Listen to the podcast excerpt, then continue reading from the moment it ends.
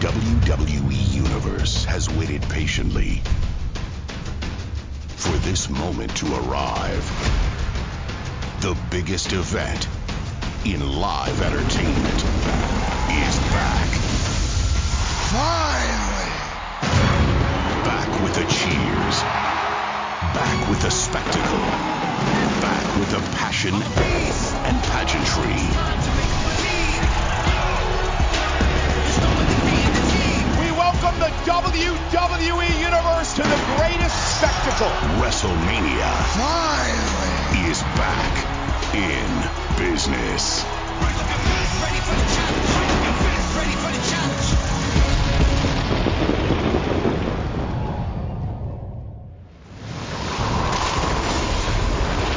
Tonight, for only the second time, we will witness a high seas, high stakes adventure, complete with epic epicness. Epicness. That's bigger than the history of history.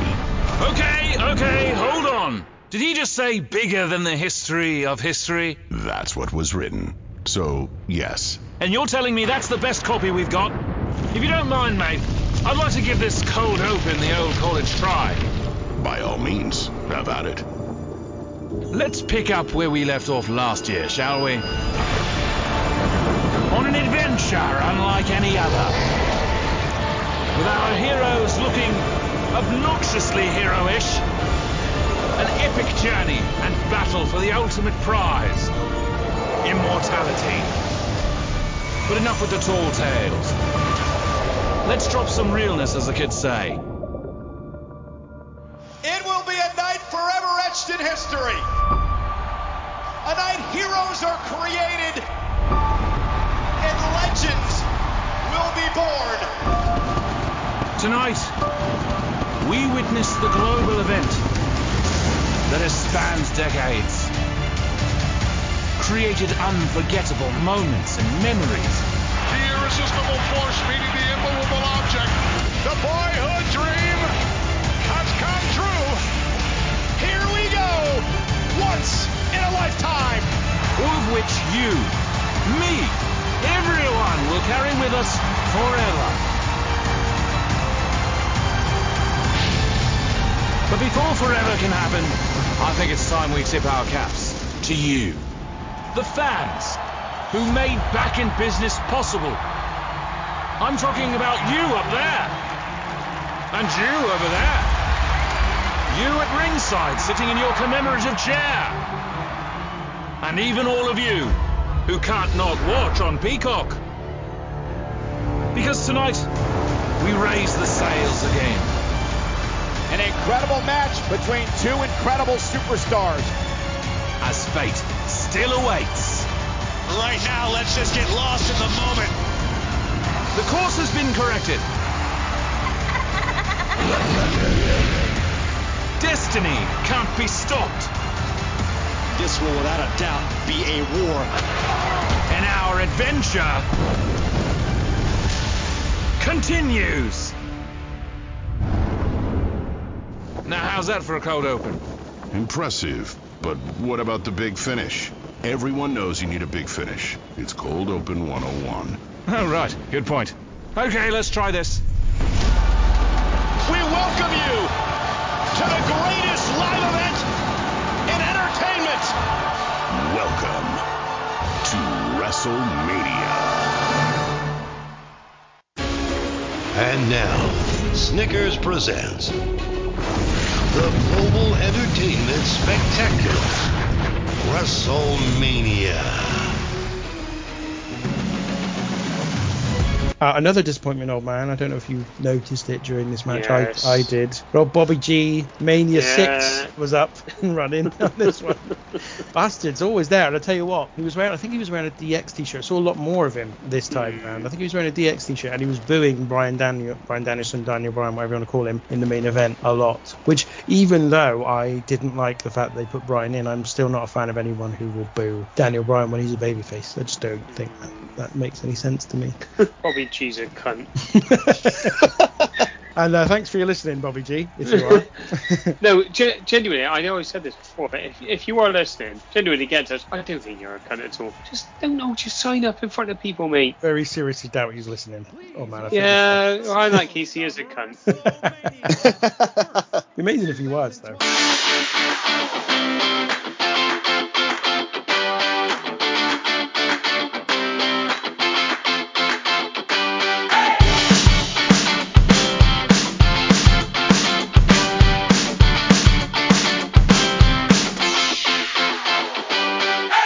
And welcome to the Random Wrestling Review. Today we are covering WrestleMania 37 Night 2 and talking of significant moments in podcasting history. Not that WrestleMania 37 Night 2 really is, but anyway, this is significant because for the first time ever, not quite ever anyway, because they've done one before, it is Old Man and Alex on the podcast there. Alex, this must be a Dear Diary day for you. It is, yeah, it is. I think I'm more nervous today than I was for the first one that I ever did. this is a this is a big moment for me. I've completed he's, life. He's more nervous than he was as a trembling 16 year old taking his first steps into adulthood. Hundred percent. That was a guess as well. 16 could have been yeah. any age. Could have been any age for all I know. And uh, also we've got old man Sam Carey today.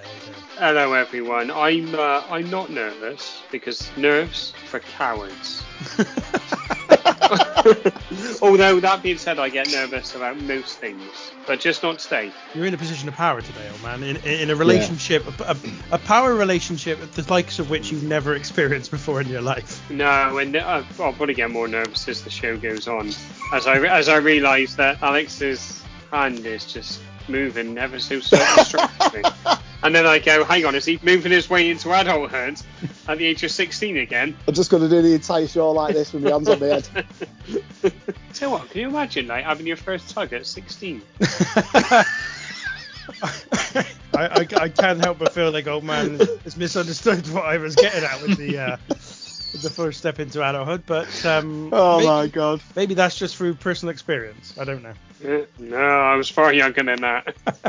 Unbelievable. Uh, right. Uh, God, what a, what a mess this has been to start off today, and that's almost entirely my fault. But there we go. WrestleMania 37 Night 2 today. We are closing in on the final stages of the WrestleMania series. I'm I'm I'm very pleased. I'm very very pleased about that because Tom said it recently on the podcast. Like I'm fed up of watching stuff that's just really nice to look at. Like I'd like to see some shitty produced WCW from the ni- early 90s or some horrible ECW or some really shit WWE from 2007 or mm. something. You know, just just something that's not competent would be lovely for once. Mm. But we still got a fair few of these WrestleManias to go, and we will start as always with our expectations for WrestleMania 37. Alex, let's start with yourself. Well, just a, a quick aside, really. This is the first two night WrestleMania that I've reviewed. And how's your memory then? Not amazing these days. I mean, it's it's, get, it's getting worse as I get older, Alex. Okay, so well, you might. I don't know if you remember or not, but when you were doing the squash, uh, I actually wrote in to an Ask the Squash and said, "What were your thoughts? What would be your thoughts if WrestleMania went to two nights, Raw on the Friday and SmackDown on the Saturday?" I think it was you and Gavin that were on that show, and okay. you were you were well in favour of it because uh, you, you said something along the lines of, I'm sick and tired of WrestleMania being about 6,000 hours long or something like that. And Gavin said he, he, was against it, saying, I think similar to Matt, that you just have the people that matter on the show, really. Uh, I don't know if you remember that or not. I remember it because I remember stuff like that. I have done so many podcasts yeah. in the last. so it's actually just recently gone past my 10 year anniversary from the first ever podcast I did. Wow. And since then, I've done probably in the region, how many of this? About 150. I reckon I've done a region of 700 podcasts in that time. So given no, that the Daily Squash was daily, so no, I, I don't remember that very specific yeah. question from probably 2017. I imagine that was. Uh, yeah, so yeah, probably something like that. I can't remember exactly. It was after it was after a WrestleMania. I can't remember what I can't remember which one it was, but yeah, anyway. But anyway, just dead quickly, uh, I love it. I love it that it's two nights. I think it's miles better. I mean, that when I put this show on. It was three hours, 12 minutes. Glorious, mm. absolutely glorious. I do have the same fear as you, though, that eventually it will go to two, like two nights of four or five hour shows. And I do have another fear that potentially in the future it might possibly go to three nights a friday saturday and a sunday. Uh, but i think hopefully that'll be well into the future when i'm long gone.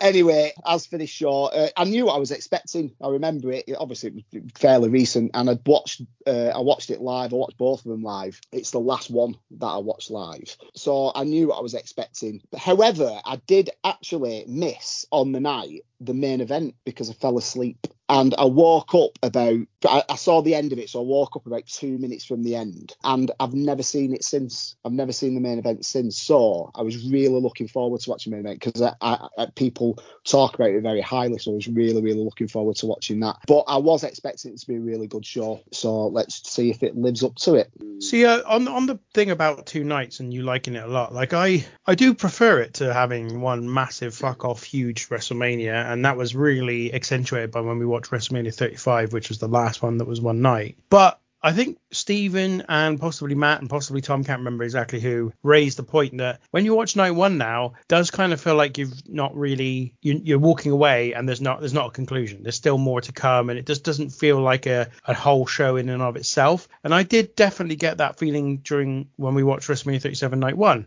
which we obviously came out two weeks ago. So um, yeah, I'm not sure. I, I still don't really know where I stand on the two night, one night thing. I, I, I, as I said, I think I just ultimately, if you could just do four hours with all the most important stuff, cut all the shit, then we'd all be happy, wouldn't we? Yeah, and uh, yeah, I mean, I, don't get me wrong, I'd rather it be that, but it's not going to be that. It's going to be, mm. it's either two nights or one night of five, six hours, and I'd much rather have two nights if when it starts getting to four or five hours each night, which I agree, I think it will do. Uh, that's when I'm going to. I've, yeah, I'm not going to be happy there at all. We're, we're all chucking our keys into the two night ring. No, two night ring, two night bowl. Fucking, I've ruined me joke there.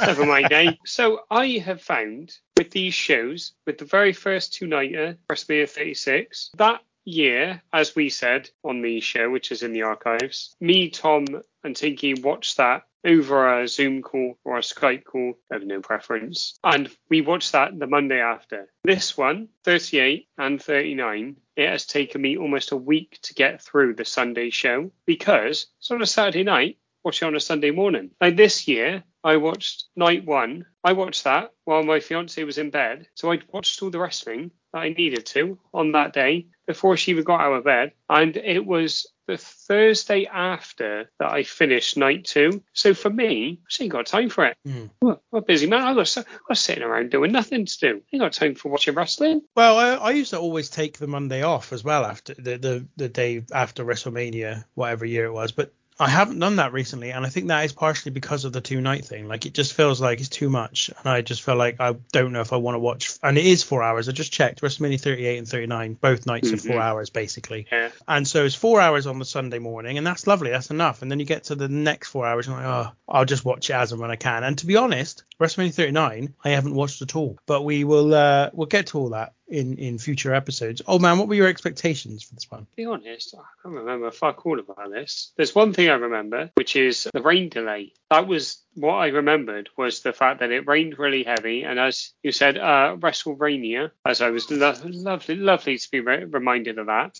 but I could not up until the show started and they kind of ran through it, couldn't remember anything on this card. So I took that as not the best thing. So my expectations weren't the highest coming in.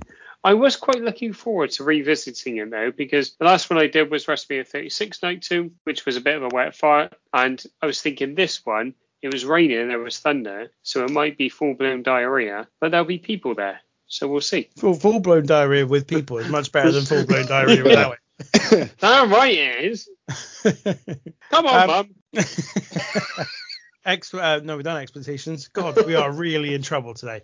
Um, we're on to talking points. And Alex, we'll, we'll, keep with this current order we've got going on and go to you first. Right, okay, okay. Right, so I've changed my mind at the last minute for my talking point because I was going to go for something else, but it's safe to say that I was extremely negative in my last episode because I did WrestleMania 33, which I, I hated. Now, without giving anything away, I'm not going to be as negative in this episode. Which I mean, it's not giving anything away because I hated that. I hated that mania so much. So for my talking point, I thought um, I'm going to try and be a bit more positive, not with my talking point, because I thought I'd get the absolute worst part of the show out of the way first, so I can be positive throughout the rest of the throughout the rest of the show. I'm going to give you both a guess as to what you think is the worst part of the show by a country mile. Is it the same thing as the WWE did and got it out the way first too? Sam, what do you think? It's gotta be. Yeah, 100%. 100%. the opener between Randy Orton and The Fiend.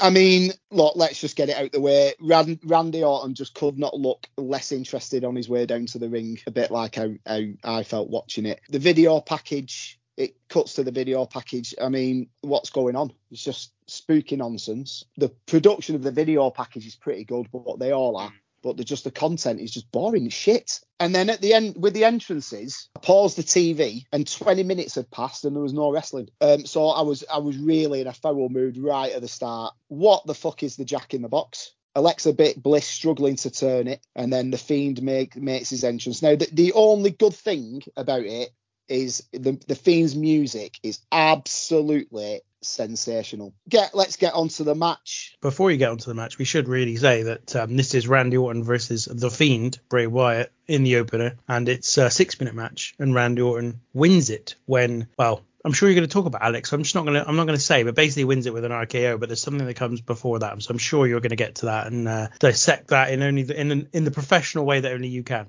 yeah, I mean, I've done enough of these. I should know that you should that you read the result out before we go into the match. Red lights, first of all, I thought we got past all that shit with the red lights. I've just no interest in it whatsoever. The, did anyone get the commentary from Michael Cole? The box light structure. It's a box. It's a fucking box. it's box.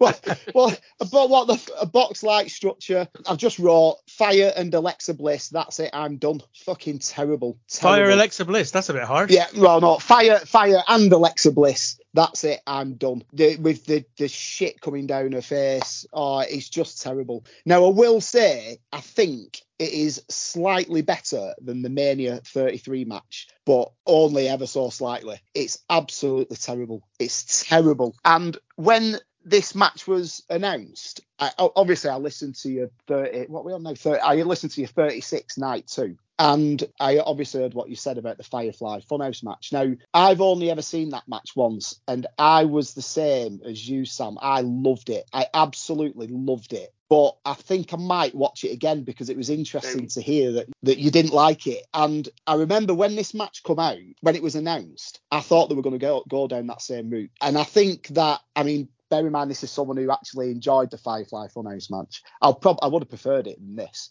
just to see what they do. I mean, if you're going to do this, you just you might as well go all out and do it. That's my opinion. It's absolutely terrible. No wonder Orton couldn't be asked doing this. I bet he's thinking, I'm doing shit like this and Edge is in the main event. I, have said before that Bray Wyatt's potential was wasted. I really enjoyed the Fiend alter ego, but for me, it was done the day that they put him straight in the main event in that Hell, Hell in a Cell match. And uh, what uh, what's Alexa Bliss doing in the storyline as well? It's just crap, absolutely crap. Uh, the worst thing on the show by a mile. And if we were going to do, we are obviously doing the MVP, but if we were going to do the cunt of the night that was introduced by Tom quite some time ago, it would go to whoever decided to show highlights of the first fucking match later on in the night.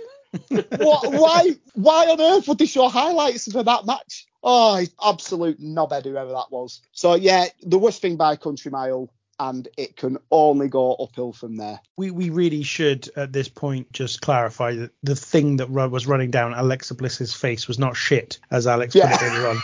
it was instead, I think, black ink of some kind. And and I guess that was an interesting visual. Oh man, what did you think? So let's go let's rewind. Let's rewind. So Orton's walking down. I actually think he looks a little bit emotional where he's like, fucking hell, we're back. And then I think he does, it kind of dawns on him what's going to happen. And he kind of, I don't, don't get me wrong, I don't think he was overly motivated by what was going on, but he, I think he tries his best with this stuff. I think he really tries his best. Go back to the video package. Orton burns him to death. And he's the fucking face. yeah. Uh, Uh, fucking bollocks. Anyway, that, I don't think he was at this point. I think he was portrayed as the heel, and it was uh, actually the Fiend that was portrayed as the face. Believe it or not. So the guy who's got the Firefly Funhouse, yeah. presumably trying to get kids, to lure them in to then kill them. I'm assuming. It's like, and then with his sister Abigail. Oh, well, never mind. Like he burns him to death. Comes back to life. Been done better by Undertaker and King. Like very, very well, a death and then a thing. I thought Alexa Bliss was the only tolerable part of this whole thing. To be honest, I thought she was actually pretty good. It is a bit tough when she's trying to wind up the box-like structure and it keeps sticking. But that whole thing is crap as it is. Really, I thought it was great because it made it such a big deal that he was coming back. The crowd, there's 25,000 in there, I think. Obviously, there's no roof on the stadium, so a lot of the goes, but they were fucking into it. They have just before they have the entrance, they have the drones have spout out "Let me in" in the uh, in the sky, which I thought was really cracking stuff. I thought Orton again sold his arrival quite well when he comes out of the Jack in the Box. He's like elevated out. And then the Fiend. So you have the Fiend, right? He is this calculating character, doesn't act on impulse. He's just kind of slowly going through trying to hurt people. He leaps off of this box like structure, exposing himself completely just with like a clothesline. Thankfully, he didn't expose himself completely. I meant in a in a purely physical fight sense. And then they go out the ring and then they're doing some bollocks. It's bloody boring as shit. Michael Cole, I think it is, says, Is the fiend impervious to pain? And I'm like, no, for a start, like no. Then some moves happen, and then this thing that Alex so wonderfully described happens with Alexa Bliss, which again I thought was actually quite a cool visual. I don't know what it's doing here, no idea what it's doing in this thing. And then Orton hits one RKO. It takes one RKO to eliminate this character in six minutes that has been like built up as this like in, like you can't kill him. He burned him. But he burned him. He burned the bastard. He's back to life. One RKO. One RKO. His friend with some black stuff going down her face. That's it. He's done. Then the lights go out at the end, and then the lights come back on, and he's disappeared. I'm like, what a fucking shit. What an absolute turd. And like you said, Tinky, at the start, uh, when I mentioned this, they got this out the way because they were like, we cannot fucking put this in the middle of the show because it's fucking terrible. And the crowd boo when the fiend is gone. And I'm like, fucking hell, which cunts are following this up? And then you find out it's the women. It's it's very weird, isn't it? It's very, very, very weird. Like you're right. They they do seem to be the crowd do seem to be into it, uh, but at the end they are left booing. I mean, the match is only just under six minutes, hmm. so possibly it's that. Possibly it's just the very very unsatisfying finish. Was it ever explained why Alexa Bliss was on top of the Jack in the Box with the bl- with the black stuff going down her face, and that then distracted Bray Wyatt? Was she Hmm. turning on Bray Wyatt? Was it just some somehow Alexa Bliss had been possessed by someone who favored Randy Orton? Was this ever explained? Because I I don't know. I, I I wasn't watching at the time. No, not not really. It went on to the bit with Lilly the doll after that. With Oh, I, I don't know if you've ever seen that horrific. Hmm. Where the Oh, the doll wink. Yeah, fucking hell. But I think that that was the nail in the coffin, and they just kind of sacked it off. They just stopped it. It's terrible. It, it's just really really terrible. I mean, I you know I didn't like the F- Firefly Funhouse match, but I think I would have preferred a sequel to that here than what we got here because what we got was just was just pants. I mean, at least that was kind of you could you could explain it away as some kind of, as I said at the time, like fever dream. So it wasn't actually a match. It was kind of just John Cena's own consciousness, and you were seeing this stream from his own mind. You could do something similar here, but instead this was portrayed as a wrestling match and just shit. Yeah, no, I, I agree. Was the worst thing on the show. Absolute definite. Complete nonsense. Boos from the crowd at the end. I mean, to put it this way as well, this is WrestleMania. You don't want to be in a position where after the first match of WrestleMania, I know it's not night two, but ultimately the first match of the night, you have got your fans booing mm. you effectively, not the not the acts. They're not booing Orton and Bray Wyatt and Alexa Bliss. They are booing the company for daring to give them this.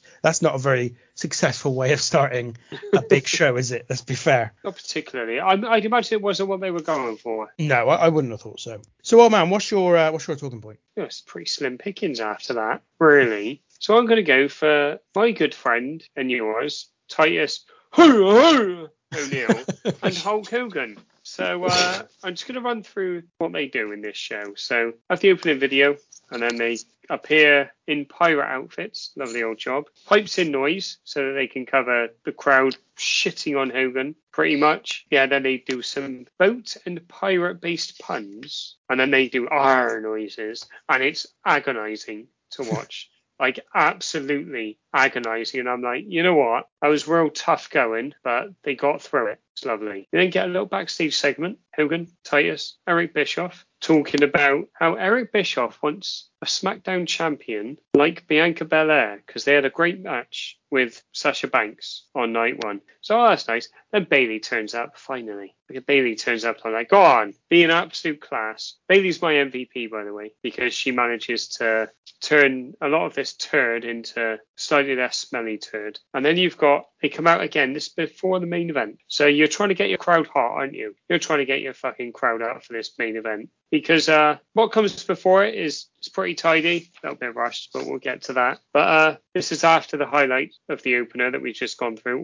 So this is the bit that sent Rockstar into an into a fit of rage. So they come out. Titus is talking directly to the crowd, but he's like he's a hostage. And he's doing one of those videos where these poor fuckers go, They're treating me well. Yeah, I'm being fed. Yeah, it's been it's been nice. Yeah, we we we've had some beers. And so that he's just talking deadpan to the camera. Then Bayley comes out, makes them give her a pyro, which was wonderful. Runs down everyone, talks about that idiot Michael Cole, and then I'm like, that's lovely. Like, oh fuck, the Bellas come out. The Bellas music hit. It takes me a second to get who it is, and I'm like, oh uh, no, Bayley fucking shits all over them. Got a twin idiots looking like Elmo. And she says, It's all right, I've checked, and John Cena's not here. Which, like, so Nikki Bella at this point is pregnant with her now husband's kid. I'm like, that's fucking amazing. The crowd fucking love it. And then they fucking lob her down the ramp and they hit her and they're all stood at the top. Titus O'Neil, Hulk Hogan, and the Bellas just with their arms in the air. And I'm like, fuck this shit. I was like, fucking hell. Like, how much better would it have been if they just had Bayley, but just like interjecting herself into things all the way through both nights? Would have been so much better. And it was terrible. And it was the second worst thing on the card. Mm. Yeah, I think you might be right. And you know what? I uh, I'm going to disagree with you a little bit there, old man. Even Bayley, I thought was below average during these these skits. And yeah. She, they did have her on night one doing the same thing, and both because obviously at the start of this one, she said that she does the one with Eric Bischoff, Hogan, and Titus O'Neil, and the and the night before it was the NWO with the two of them, and on both occasions everybody was awkward I think Bayley's mm. timing was thrown off because everybody was really awkward. Like yeah. Scott Hall, Scott Hall, bless him. I, I don't know whether I have no idea if he'd he fallen off the wagon or not, but he wasn't really there. He wasn't really. It just didn't wasn't cogent at all. He just didn't really seem to be all there, if you like. I don't really know how else to say it. And then Bischoff was a little bit awkward in his segment, and Titus O'Neil and Hogan are just really awkward. As you said, Titus O'Neil, I've written here, he's almost sad the way he says. Yeah thank you for coming. Thanks for to everybody who's in attendance. This is supposed to be the bit where you're kind of like really rousing the crowd, and you're just mm. it's like it's like you've been you've someone's told you something awful before you've come on, and then you and you're just phoning in the. Line. It was really odd, and yeah, I just thought even Bayley was a bit off time. There was the few bits where she made some good cracks against the Bellas was great, and I just think if if this had been effective, then people would have cheered the bit where Bayley got hit and thrown like basically mm. rolled down the, the ramp, but it just didn't work at all, and you were just left feeling like Bayley was the best thing about this stuff. So I'm even more annoyed by the fact that you've done this than I would have been before. But I I just wasn't even Bayley. I thought was a bit off during this stuff. I think Sam might have been reading my notes because he's pretty much said everything that I said. You know, booze for Hogan, not surprised. But I, I think I think it was you, Ben. In the I, I, listened to the night one episode today, and I think you were saying I, I completely agree with you. Like, what what are they getting out of Hulk Hogan being here? Mm. It, it's like it's just ridiculous. Why? Why? It's just rubbish. I put that. This seems so. It just seems really awkward. Like neither of them want to be there. The Titus Hogan, Bischoff, and Bayley bit. All I've wrote is, "What is this going on about a boat?" Was Bayley injured? Was uh, yeah, I think so. Yeah. Right. Okay. Right. I mean that makes a bit of sense, but it's just a, a complete waste of Bayley. Hmm. I mean, yeah, the last bit, Bella's interrupts, nonsense. Everything just seems really awkward. It just not good. What they should have done instead of Hulk Hogan is they should have rehired Paul Burchill and got him to make an appearance, the pirate from oh. mid 2000s SmackDown. that would have been miles better, miles better than having Hulk Hogan, miles better. But yeah, it's just really awkward. Really, it made me feel yeah. awkward watching it. It's just yeah. terrible, yeah. terrible. Yeah, I'm supposed to be being positive after my talking point. no, it was proper like hide your face behind your hands, wasn't it? Mm. Because they walk out initially, Hogan and Titus, and they're very separate. And then Hogan, like like you said in the last episode, he, he don't know what's going on. I don't think. Yeah, I reckon he's pissed, pissed, Well- or he's. I reckon he's tired from being racist. Oh, well, it tends to take a lot of energy, apparently. Um, so what am I going to do as my talking point? Well, let's just let's try and bring the quality, the overall quality, up a little bit. Let's just go straight for the main event. Although I do, I will start with a little bit of a complaint. I think actually, Hmm. and I I'm going to surprise some people here and say that I don't think Daniel Bryan should be in this main event. I think that's a mistake. I think that this, the story you're telling here, in my view, is Edge came back the year before. He's had a year back now. He then wins the Rumble. This is his last chance to get a major victory, to get a ma- and one more major title under his belt. And regardless of whether he manages to do it or not, that's the story that I think we should be telling and should be focusing on and nothing else. Instead, they do this weird thing where Edge basically goes nuts and gets all angry and annoyed that Daniel Bryan's being added, which you can understand him being annoyed that Daniel Bryan's been added to the main event. But Daniel Bryan is also a babyface. So when he Edge gets angry with him and attacks him, he comes across as a heel and gets kind of a, a bit of a heel reaction. But not only that, but then during the match, Bryan and Edge's crowd support is completely split. So they both hear boos, they both hear cheers. The crowd's obviously not huge anyway. It's 25,000 people or 20,000 people in this sort of 60, 70, 80,000 capacity stadium. And so it just it comes across as a little bit uh, just a bit of a disappointment in general the the atmosphere I felt. The match itself is very good. I think the match is very very good. So the match itself goes for 21 and a half minutes and is won by Roman Reigns when Roman Reigns manages to stack them and pin them both. Uh, when they're on top of each other after Reigns hits a a uh, Con-Chair-To on Edge after Edge had already hit one on Bryan. I think the match is really good. And I think the end is, is is pretty cool too in terms of the way Reigns gets the victory by putting them on top of each other and pinning them both. Really kind of accentuated Reigns' dominance over the rest of the roster, and obviously they're still on that path in some re- regards even today, which is pretty cool. The fact that they've basically gone mm. three years with this thing. But as I say, I just felt like as good as Daniel Bryan is, and probably did help the overall match quality in terms of just from a technical and athletic perspective. I think the story would have been far better had it been Roman Reigns versus Edge, and Edge trying to go for this this his last prize.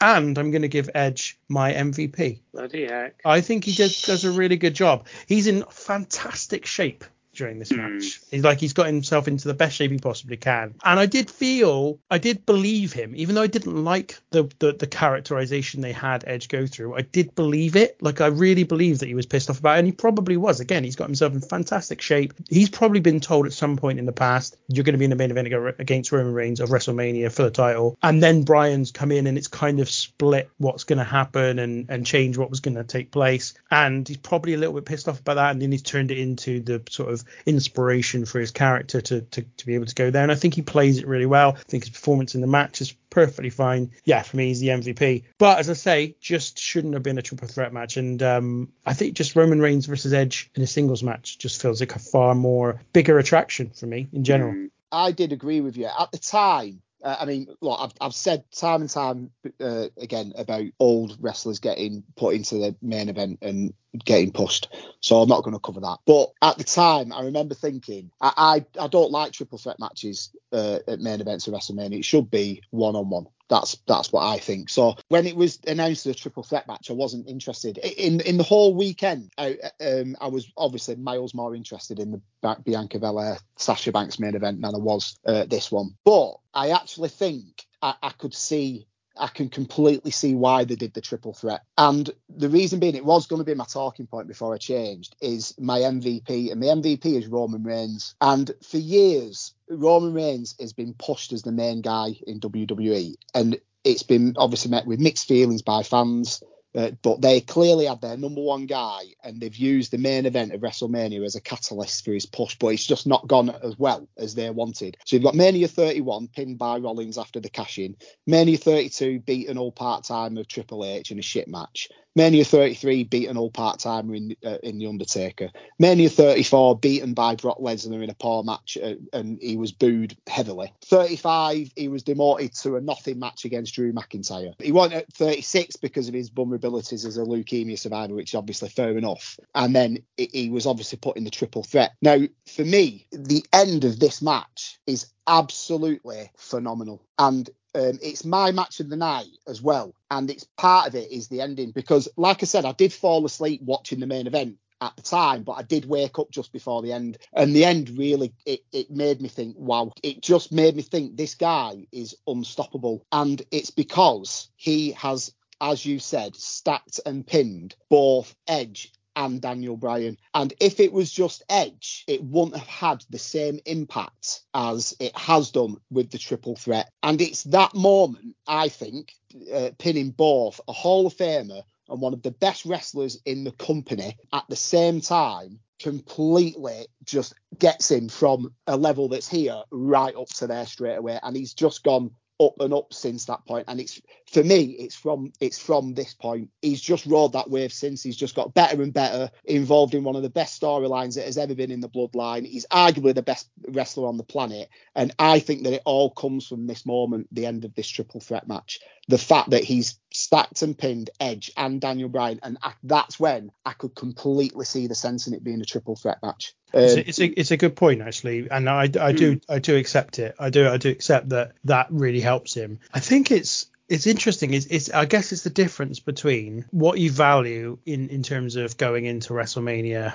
or what the company values. Like for me, if this was in the pay per view era, I think it would have been a huge mistake because I think Roman Reigns versus Edge sells you more pay per views than a triple threat match does. But because you hmm. don't have to sell the pay per views anymore on an individual basis and it's all part of the network subscription anyway, it's perhaps not such a big deal. And actually, then the outcome is more valuable to you in the long run because you can then go, well, you know, okay, we, d- we didn't need to worry about selling the pay per views. And at the end of the night, you had Roman Reigns being able to stand tall over both of them. So I, I completely, I think that's absolutely a fair point. I just think that the main event of WrestleMania, as you said at the start, Alex, should always be a singles match between the, the two guys that make the most sense in terms of both being the top level and being at a place where their stories converge. And for me, this sto- this was all about Edge's kind of last run at the title and Roman Reigns kind of trying to prove himself as a top guy. And I think that would have still worked with Roman Reigns and Edge. But I do take your point. Him being able to stack them both up and pin them did create this momentum behind him where they were able to and they and they go back to I think I remember watching the thousand thousand day championship SmackDown where they were celebrating Roman Reigns there.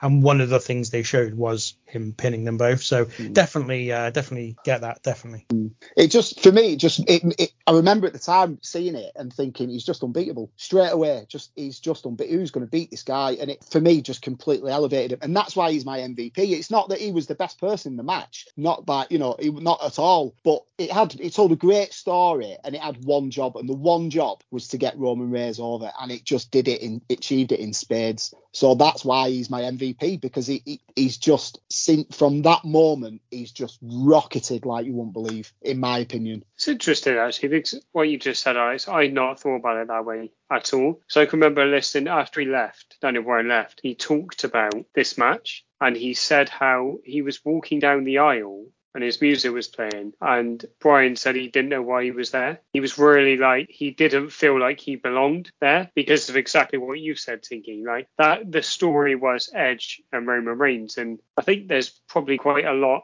in what you've just said, Alex, in that that's why they chucked him in, why they got him in the match. So obviously there's in the uh, pre-match video, there's a lot on Bryan, it being his last WrestleMania. And I'm like, I'm watching this video, which is probably three minutes long, something like that. I'm like, fucking hell, give a shit. This isn't what a WrestleMania main event is. And then when Reigns gets involved, so they do a segment on uh, Daniel Bryan, segment on Edge, segment on Reigns. And when Reigns gets involved, and to the end of what Edge says, they kind of turn it round to the title. And I thought actually the video was put together pretty bloody good. In terms of the match, I thought it was all right. I wasn't as high on it as you were, Tinky. I like the start because there's just a lot of carnage going on like Jey Uso gets involved. There's a lot of just stuff going on. There's a lot on this card where I feel like they go 0 to 100 in a split second for no real reason. This made sense. And I do think that if I watched this match stand alone, I would come away from it and think that was cracking stuff. But I think at the end of watching this show, it was all a bit like, oh, blimey. I did have a little AEW jibe that I'm going to make. Bryan and Edge face off. That's the all in main event of 2024 sorted.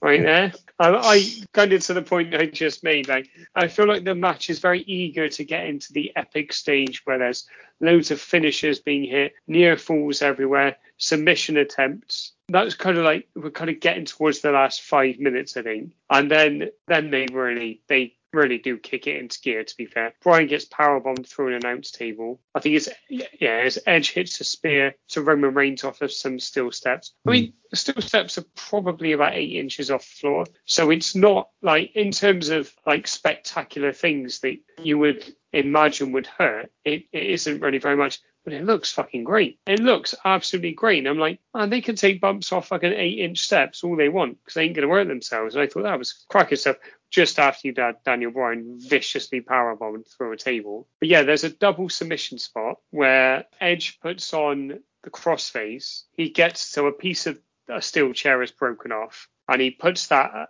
it's a bar across Roman mouth uh, as his mouth is open, and then Daniel Bryan gets it and he puts on the Yes Lock as well, and I'm like, even having watched it before, I'm like, how the fuck are they going to get out of here? And then Bryan and Edge look at each other and they're like, hang on a minute. He's got a submission on. I've got a submission on. If he taps, who wins? And they start headbutting each other. And I was like, it was such a brilliant way to get out of what was a really sticky situation. I love the stacking. I love that. I absolutely thought it was brilliant. But overall, as a 22 minute match, I thought it, it, was above average, but I didn't think it was tremendous. But it was very in keeping with the rest of the show, I thought. And I do completely agree with you, Rockstar, now that you've said it. This did take Reigns to a whole new level and a level that, yeah, like you said, he hasn't needed to touch since because he's just elevated even more. And then we'll get to tell a nice little story over the next three WrestleManias until, well, he's going to lose it to Val Venis at 40, so it doesn't matter, does it? Yeah, probably. I mean, I can't, I can't really see what else they can do other than Val Venis. I gotta be honest. well, that, well, that, well, obviously it's going to be him, Val Venis, Roman Reigns, D'Lo Brown main event. I think having seen Val Venis in the last 18 months on some fucking terrible video clip, he's in terrible shape. D'Lo Brown's not in the best shape either, but I reckon Reigns can carry him. You know, he can bloody do it. They missed the trick. They should have got Paul Burchill and then told the story from this WrestleMania all the way to 40. Oh, but there is, and we'll touch on this. There's a lovely bit of continuity that they've looped back round to in the last week as of recording and this show, which I thought was brilliant. Yeah, I mean, this match is my match of the night, and Edge is my MVP, and I, I, thought it was a really good match. But I'm conflicted now. I can I can definitely see the value in it being a triple threat match. I just don't ever think that the main event of WrestleMania should be a triple threat match. And I think yeah. sometimes it, when it is a triple threat match, more often than not, it's to hide the fact that you've not built something personal and meaningful, and you know that the people are really into um, and what you want to see. And it's mad, isn't it? Because the triple, the three triple threat matches might have been more, but the three triple threat matches are absolutely quality. The one at 20, the one at 30, and this one. They are good, unless there's another one that I can that I can't think of. But yeah, sexist. I, oh yeah, yeah. Oh, yeah, no, forget yeah. about it then. Oh, right, Matt that. Roberts, bloody yeah. I know. I forgot about that. Yeah, but that's not as good as these. That's not as good as these. And and it's at the end of a WrestleMania that's fucking about, as Ben said, six six thousand hours long all that time ago. Just a couple of things with regards to that match before we move on. One thing that bugged me at the time, and it bugged me again, and it makes sense after what what you said, Sam, is Daniel Bryan having a chuckle with the referee before the match. Yeah. You, no, it, yeah, yeah. It's like I, I know what you mean. Now it's like because it annoyed me at the time, thinking what like why are you doing that? And but yeah, I know what you mean. He's probably thinking I shouldn't be here this yeah. maybe he's just feeling a bit uncomfortable. But one thing that I love and I've always loved, I mean, he's absolutely fantastic anyway. When Paul Heyman just stares at Roman Reigns in Yeah. admiration whenever they want. Oh, it's it's just incredible. It's absolutely. He, I mean, he's he's fantastic anyway, Paul Heyman, but he just like stirs it in the whole way, the whole entrance, you know, all the way down the entrance ramp, just in pure admiration, and it makes Roman Reigns just look just miles better, than- you know, bigger than he is. It- oh, fantastic. Yeah, but you do realize that when Stephen meets you, Alex, in person, that's what he's going to do to Yeah. you. yeah, I look. I hope he puts the layers around me, um, around me before, beforehand. Yeah, but you're Yeah. you're but the thing is, is if you're all three of you together, Alex will be looking at you that Yeah, way. that's true. Yeah, that's true. And yeah. then you'll Yeah. have it'd be like the the the the, the human centipede. Funnily enough, that wasn't where I was going. No, I was gonna be like, I was gonna make a much more dated reference than that, which was that famous sketch where you've got John Cleese, Ronnie Barker, and Ronnie Corbett in a line, and they're they're all sort of talking to one like the, one of them represents the upper class, one of them represents the middle class, and one of them represents the working class, and uh, it'd be kind of like that, but just with affection as opposed to. Uh, Uh, I mean, it's very worrying that I went straight to the human centipede. There, Very worrying. Oh God. That was that was Alex being like, yeah, I don't I don't mind Stephen being up my back my ass. No. Oh God man. Almighty. Good stuff. Well, you know, fair enough. Whatever you know, whatever you want, mate. I, And on I, that I, bombshell. I shan't I shan't be I shan't be attending that particular get together though. I should imagine. Oh God. So let's go back to the start of uh, WrestleMania 37 Night 2, shall we? We get America the Beautiful, sung by Ashland Craft. Is that correct? The new voice of country music. I, I hadn't realized we needed one. No. No.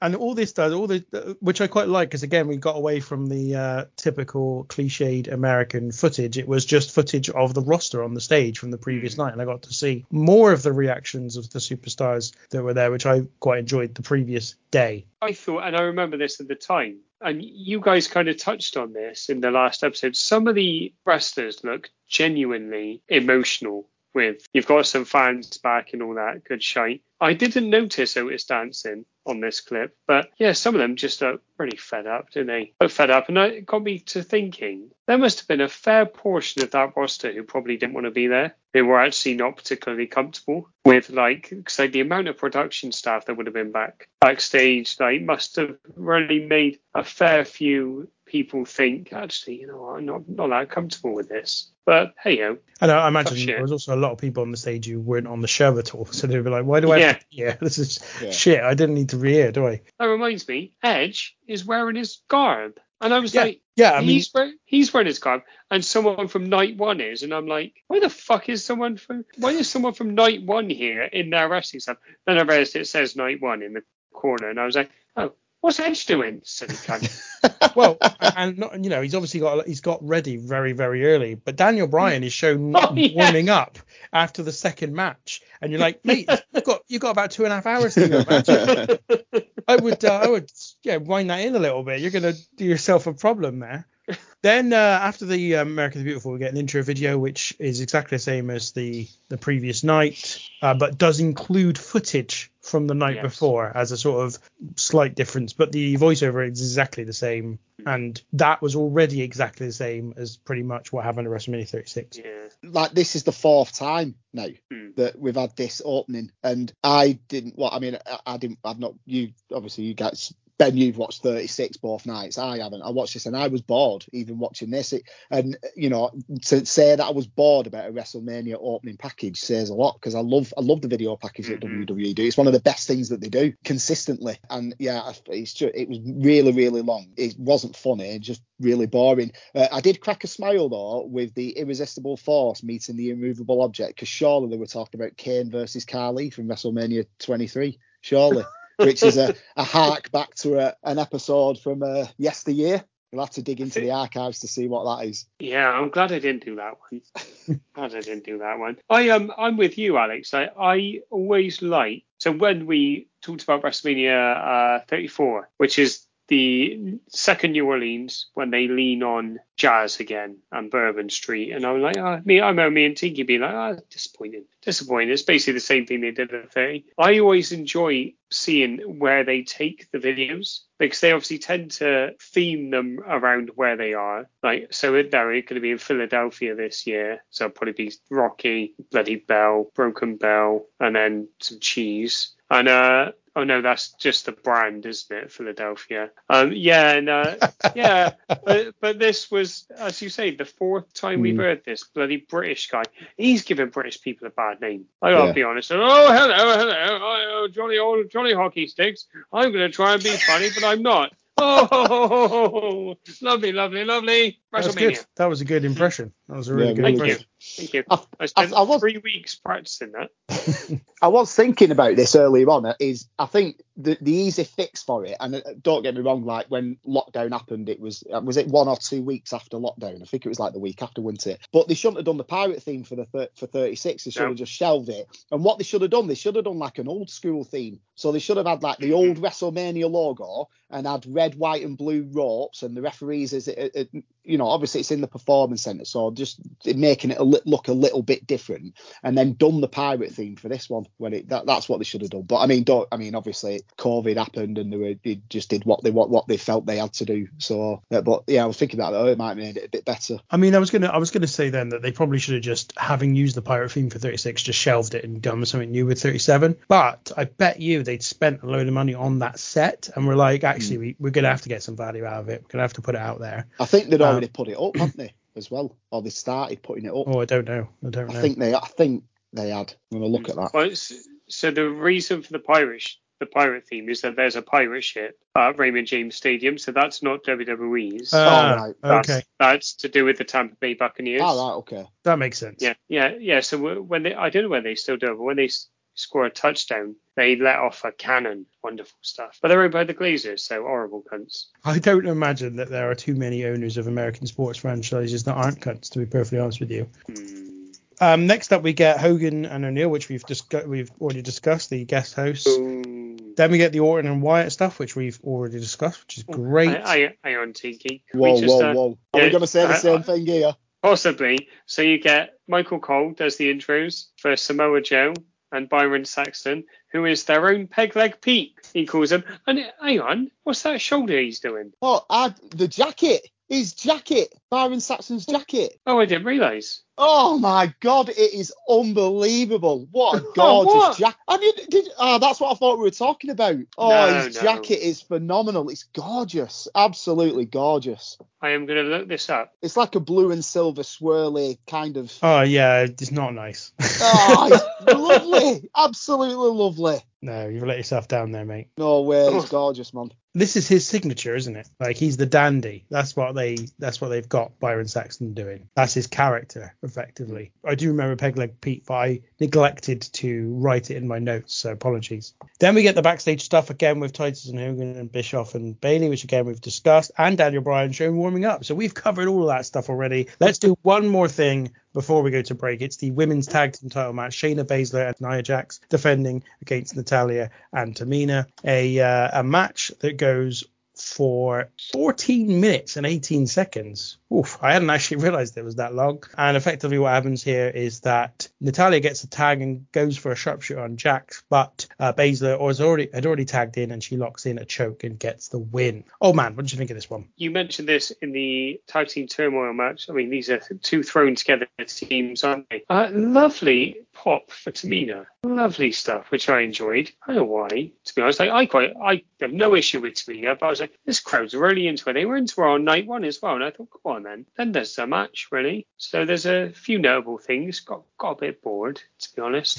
Started thinking about other stuff. But there's a slingshot to Baszler into a kick by Tamina, so Natalya slingshots there. There's a knee by Shayna Baszler into Natalya's head that looks fucking horrendous. Nia Jax gets booed out of the building, naturally. There's an awful spot where Nia Jax is on the top rope, goes for a crossbody. Maybe has a little think, actually, is this such a good idea? So Natalya and Tamina have to stand there for what feels like a week, just waiting for her to leap off. they work bloody hard. I must say, they work their fucking arses off. These four, and I really like the finish. I think the finish is good, but Michael Cole's fucking telegraphing it. He just can't help but point out that Shayna Baszler is tagged in. He's like, shut up, just shut up. Don't mention it. And then as she puts in the coquina clutch, someone else could mention it. Byron Saxton and his gorgeous jacket, which I've just seen. I mean, I can wear it, but you could have.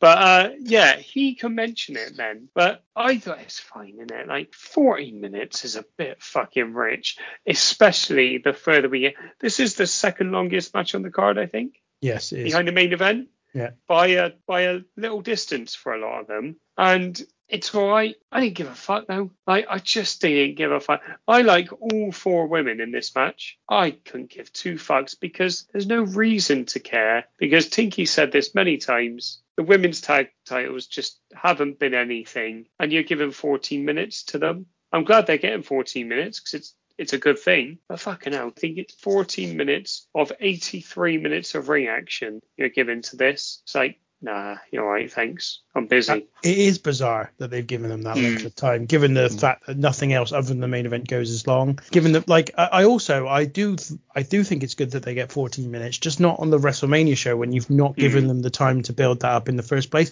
Like, you've literally announced this match 24 hours before when Natalya and Tamina won the tag team turmoil match. And that means that Natalya and, and Tamina were in matches that totaled something like 30 minutes overall over the two nights as well, which is bizarre. Uh, you know, again, I'm all for them getting the time, just not in a, t- a, t- a point where you're at the final stage, if you like, of your promote your promoted stuff. Like, do this on Raw, and then you can perhaps present them in this way again at WrestleMania. But you can't do it starting at WrestleMania. It doesn't work like that. So yeah, I just find that really bizarre, and especially when you consider the length of, for example, Kevin Owens and Sami Zayn, which comes after this, and they get less than 10 minutes. You're kind of like, come on, guys, like, what is that about? Yeah. That that that's bizarre. Um, I'm just gonna just before you come in, Alex, I want to set a challenge for the listeners. So are you gonna do it? I'm wondering if this is the longest women's tag team championship match there has ever been. It must must be. Well, Must except the elimination chamber, the, that one. Like you Shut mean, up. Just two on two, you mean? Fucking hell, mate. This- Okay, he's not happy now. He's like, Oh, "Oh, Sorry, I had one chance and I fucked it, and I. no, how, in how fairness, that- dare you? He says. in fairness, that's a very good point. And from memory, that was pretty good that match actually. Yeah, it was good. Yeah, it all yeah. Went, it, went- it all went downhill from there. Yeah. You know what? I'm glad he's mentioned it now because I've remembered that match that I'll never watch again. Beautiful. Yes. Clawed it back. Right, okay, so at the time watching this, so we've had the really long video package. Then we've had Randy Orton versus The Fiend. Uh, uh, sorry, we've had Hogan and Titus O'Neil. And then we've had Randy Orton versus The Fiend. And then we've had Hogan and Titus O'Neil again backstage. and at the time, I was. I remember being really bored and then thinking when this started, thinking, I don't, this show's not going to be very good. Now, considering who's involved in this match, I really liked it. I really liked it. It was a miles better than it had any right to be. Look, I- I'm not going to watch it again, and I expected it to be really, really bad, but I, it wasn't bad at all. I thought it was all right.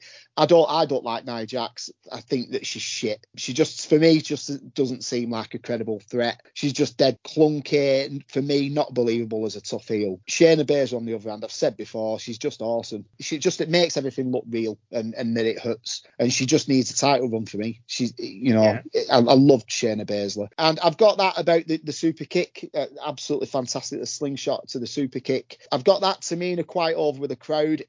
For me though, it did seem like it was a bit ironic, like it was a bit. Yeah, you know, down with- to killer. Yeah, well, yeah, kind of. But just kind of like, you know, yeah, she's probably the shit, the shittest one in inverted commas in this match. But so we're going to cheer her. But do you know what? I, she'd probably liked it anyway. Then there was the botched hot tag. Did you do you remember that the botched hot tag where she went to yeah. tag a mixed and missed it? Um, but yeah, no, considering who was involved, I didn't think it was that bad at all. I thought it was going to be terrible, and I enjoyed it on the night, and I enjoyed it on second viewing. You know what? I've not thought about this until we're talking here. This show needed Natalya and Tamina to win, I think. I'm just looking through the rest of the card. I will obviously get there. It's not a lot of feel good moments, are there? it's not a lot of uh, not a lot of happy times on this card really. Like in terms of like the fan favourites getting getting the victories and stuff like that. So yeah, probably could have done with them. I do think that you're probably right. It is a little bit ironic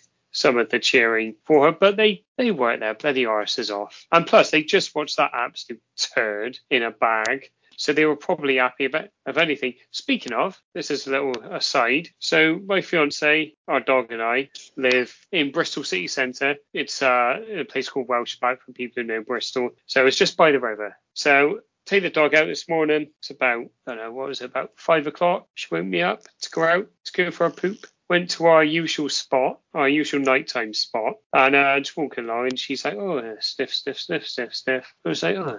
Bloody loads of tissues over there. A human shit on the floor. Nice. With some, yeah, with with some uh, some wipes. They were, it wasn't just tissue, with some wipes next to it. They have now. I subsequently found after I got back from work, I took her out, and uh, they've now blown everywhere, which is lovely. So yeah, that still better than Orton and the Fiend.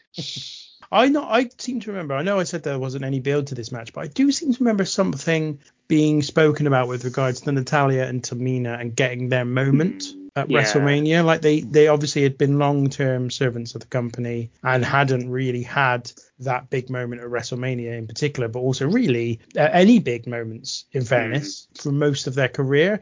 And I think that was what the chants were about. Some people actually kind of kind of got behind that and and and were like, well, you know, Tamina in particular, I think Natalya's been a women's champion at least, but Tamina I don't think has even done that. So she's been around for ages, never really done anything or had that big moment. So I think that's what it was about, rather than necessarily just being ironic. This match was okay. I, I, I didn't mind it actually. I, I said I was surprised when I read how long the match was because I thought it was all right. This match, nothing special, nothing you know, just average, but fine. You know, I'm, I'm I can live with that. I like Shayna Baszler. I like Natalya. I think Natalya. I, Natalya's weird. I always think that people assume that she's better than she is, and then when I watch her, I mm. think actually she is better than I think she is. You know, she always, if that makes any sense, like she always hmm. delivers. In my in my opinion, she's always a, a good performer, a consistent performer. And given some of the other performers she's had around her over the course of that of her career, hmm. far more competent than the vast majority of them, I would suggest. Although obviously since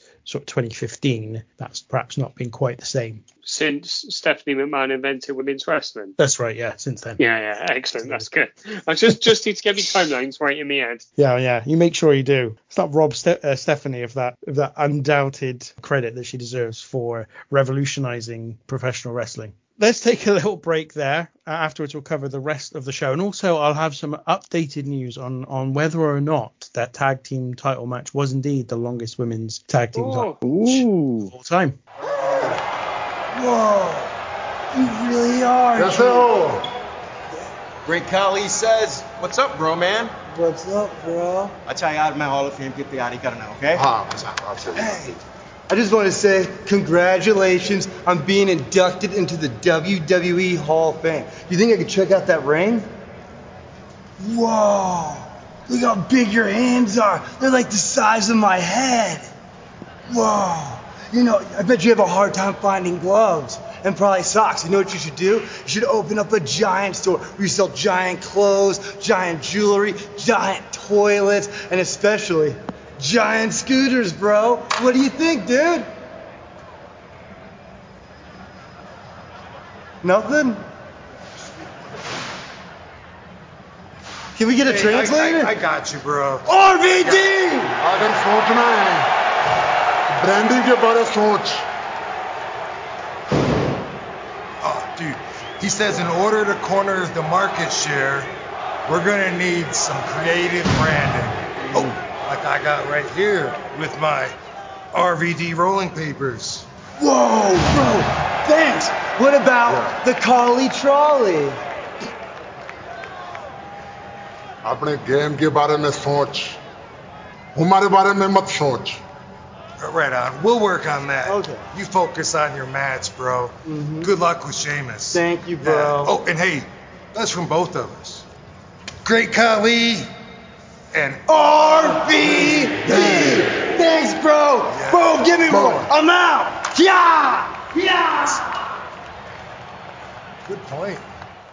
Right then, welcome back. So we've still got a few matches to cover, fair few, I suppose. Um, but before we get to that, some news then on this longest women's tag title match since they were introduced in 2019. Now, obviously, Alex, you did kind of give away the game really because number one was the Elimination Chamber match. The very first women's title match is still the longest women's title match that WWE ever done, at least as of the 8th of January when we're recording this. For all I know, in the two weeks between now and when this gets released, it gets beaten by something. I don't know, but you never know. But I, I did want to also build upon that, not just go with the, what the longest was. So I can confirm that not only was this not the longest women's tag team title match ever, not even the longest women's tag team title match at WrestleMania, because that goes to the match that took place the previous year at WrestleMania 36 as Alexa Bliss and Nikki Cross fought the Kabuki Warriors and won the title from them, which is 15 minutes long. It- it's not also, it's only just in the top 10 longest women's title matches. because there are, as I said, 10 other matches that are longer. That includes the aforementioned WrestleMania 36 match, a number of matches on Raw and SmackDown over the course of time, a TLC match at TLC 2019, which was 25 minutes and 57 seconds and featured the Kabuki Warriors against Becky Lynch and Charlotte Flair, and the second longest match in uh, for the women's tag team title ever, which was also in 2019. So the top three longest matches are all from 2019, and that was a Raw, a four-way match on Raw in August 2019, which was also over 20 minutes. So there you go. There's your there's your statistics. There's the news. I'm afraid, old man, you were wrong. It's not the longest women's tag title match of all time. Well, I mean, I suppose I asked the question of the listener, and you've taken that away from them. Yeah, but you know they, they weren't going to do it really. Let's be honest. They might have done it if, if Alex had asked and, and hmm. flashed him a smile, but they're not going to do it for you, mate. I reckon that our friend Navdeep Rahil would have. You might have done. You might have come up with it. You never know. Yeah. So sorry, Navdeep. Do you know what? If you'd have asked me right before I, I was on the show, I would 100% have done it for you, Sam. 100%. Just like you do it for me. And that Okay. that TLC match when you me- when you mentioned it, that's the one. I think Iyo Sky gets a really bad concussion halfway through that match, and they carry hmm. it on. And it was quite. Uh, it, it was one of them where I think a lot of fans were saying they should have just hmm. sacked it off because you could tell she was way out of it. Is that actually maybe Kairi Sane? Not. Is it Kairi? Sa- Yeah, yeah. yeah. Fucking Jesus, mate. Yeah, a bit of racism there, mate. Fuck. Yeah. Oh, you know. Anyway, let's move on. Anyway, yeah. Next. So next up is the hype video for Sami Zayn and Kevin Owens, and Sami Zayn preaching that there has been a conspiracy against him, and he has a documentary crew that's following him all over the place to prove it. Uh, he then gets some interaction with Logan Paul, who says he's going to help Sami Zayn get eyes on his problem. Kevin Owens says that Zayn needs to get over it. Zayn is angry and attacks him. Then there's a launch of the trailer of his documentary, where he's joined by Logan Paul, and he asks Paul to be his guest at WrestleMania. Paul says he spoke to Kevin Owens, who told him there is no conspiracy. Owens then attacks Sami Zayn. Owens says at WrestleMania he'll knock some sense into Zayn. JBL is then introduced as the special guest commentator for this match. Boo. No, no idea why. Who could know why? I, I just don't get it. Uh, anyway, yeah, and then they have their match. Now I can't quite find the time for that because I've got to go back about 400 times on my browser because I was too busy trying to find the longest women's tag team See? title I'll matches in history. I think it's nine minutes ten seconds. It's nine minutes 16 seconds. That'll teach you. Oh, fuck prick. off, mate. Um, and uh, Kevin Owens uh, gets the victory after he hits a stunner. Alex, thoughts on this one? So the video package, I mean, I love the Sami Zayn conspiracy gimmick. I just love Sami Zayn in general. It just it makes everything work, which uh, we may touch on in a couple of shows. Uh, a little tease for you there. Uh, he should have changed his music though because he's a heel. So, uh, which I think he did eventually, but he shouldn't have had that upbeat sing-along song as music for his his entrance. The match itself is excellent, absolutely excellent. I, Kevin Owens, I mean, I love Kevin Owens and I love Sami Zayn. I love the, the KO Mania t-shirts. I think uh, Tom's mentioned them before. I have wrote here just a side note: female referee, so I'll have that Joey Barton, you prick. Um, but the, we just with the match, they, they just know each other, don't they? They just know, they just get each other, and everything that they do is just gold. Some of the moves, the suplex on the apron's fantastic. The blue thunder bomb, I mean Michinoku driver. So I think I think one of the commentators Yeah, messed up yeah. on the on the move there. Brutal suplex neckbreaker and just brutal exploders. Fisherman suplex off the top rope, just fantastic. It just wasn't long enough. You know, the, it was like the best the, the best stuff condensed into ten minutes. And like I said, whenever these two are involved in in something, it's just gold. Whether it's Kevin Owens as a face and Sami Zayn's a heel, Sami Zayn's a face, Kevin Owens a heel. They're both heels, they're both faces. They're just phenomenal. And I was thinking, watching the match, or after the match, should I say, just imagine if they were given time and given a pay per view main event for a title. I think it it would be absolutely phenomenal. Did it, I, I loved it. I loved it. I thought it was a fantastic match, and I wasn't surprised at all. I mean, it's them two. Going back to the video, fucking shit feud. There's a guy, right? So you're there. So I'm taking this in a real life situation, right? Poor old Tom, gone a bit down the rabbit hole, gone into his 9/11 conspiracies. He's he thinks that the Queen's the Queen was a man and all that, and they're lizards and all that good stuff. So try to help, but they don't help. They get a bit violent. So, so what you do? What you do with that friend that you love so much, you've known for 15 years? Challenge him to a match at WrestleMania. That's what you do, isn't it? I mean, the feud makes no sense. Like absolutely no sense. Didn't really like it. I didn't mind the conspiracy theory stuff, but they go a whole lot on it. Um, JBL can fuck off. Let's say that. You've hit the nail on the head perfectly, Alex, in that you said that they do a condensed version and they try and get everything in, and that's why I really didn't like it because they didn't tone it down, and I felt like what they needed to do was to tone it down and to not try and do absolutely everything, which is exactly what they do because they can't do it. There's no time for there to be any impact. There's no drama because of that. And uh, I was like, there is a nice thing with Logan Paul at the end, but I don't know why that cunt's there. He really takes away from the match because he takes the commentator's attention away. They keep showing him, and I've got a lot of time for Logan Paul. But I just thought this was a real waste. Obviously, you know, once again, old man's puppy making a guest appearance on the uh, podcast again. So Ah, she always loves it. welcome. Always welcome. Yeah, I mean, look, I I'm somewhere between the two of you. I wasn't blown away by this, but I did I did like it. I think obviously they know what they're doing. They're always going to have they're always going to produce something that's decent. It just feels like there's a lack of respect there to give these two nine minutes. I just think if you're going to have if you're going to book this match, give them 20. Give them the chance to create a classic on the biggest stage of the year. Like, and they did the same thing kind of with Seth Rollins and Cesaro on night one. They got they got like about 10 minutes, and it just didn't feel like enough. It felt like you know if you gave them 20, they'd probably provide you with a potentially a classic. So yeah, really really disappointment, real disappointment in terms of this. Next up, we get backstage Matt Riddle on his scooter. Matt Riddle, of course, who all the New Japan fans were very very happy turned up at Wrestle Kingdom on January the 4th. No, he didn't actually. He turned up on January the 5th on uh, a New Year Dash, I should say, challenged Hiroshi Tanahashi. He, he did. He sort of alienated everybody that that likes New Japan in, in America, which is uh, in Britain, which is quite funny. He bumps into the Great Khali backstage and congratulates him on being inducted into the WWE Hall of Fame. Riddle says that he should open up a store which sells giant things. Khali just stands there until Rob Van Dam arrives and then translates for the Great Khali and passes around some RVD rolling papers. There's lots of bro back and forth. This is all right, but it's it's entirely filler. Oh, I thought this was I, I thought this was terrible. I thought this was absolutely terrible. Wow, and the Alex worst thing suddenly about sounds it, like Titus O'Neil saying thank you to Oh, the fans for coming oh, to WrestleMania 37. oh, it was really it was really bad. Uh, the worst thing about it was what the fuck's all the banging in the background? It was like there was some work workmen or something in the background just banging away. Just Let's uh, let's not Didn't it- criticize people for noise in the background. Eh? yeah, that's true. Yeah, that's true. But it, I just thought it was awkward. I just thought it was really, really awkward. And it, I thought if they're going to have these segments, just pick some pick people who are comfortable with talking and who are good at it. Great Khali can't speak, you know. So just pick some pick someone else who's who's who's comfortable with talking. It's, no, I didn't like it at all. I thought it was terrible. All right, well, yeah, know, say how you really feel, Alex. But yeah, I'm going to be honest. I thought this was a harmless little bit of guff. And I love Khali just completely no selling Matt Riddle because he obviously couldn't just understand what was going on. But yeah, RVD advertising his rolling papers was very strange. Mm. I was like, really? I mean, it's legal in Florida, but obviously it's not legal everywhere. well, And rolling, well, rolling, rolling well, papers. Yeah, sorry. yeah, that's fair, actually. But yeah, I like this. This is probably Khali at his best, I think.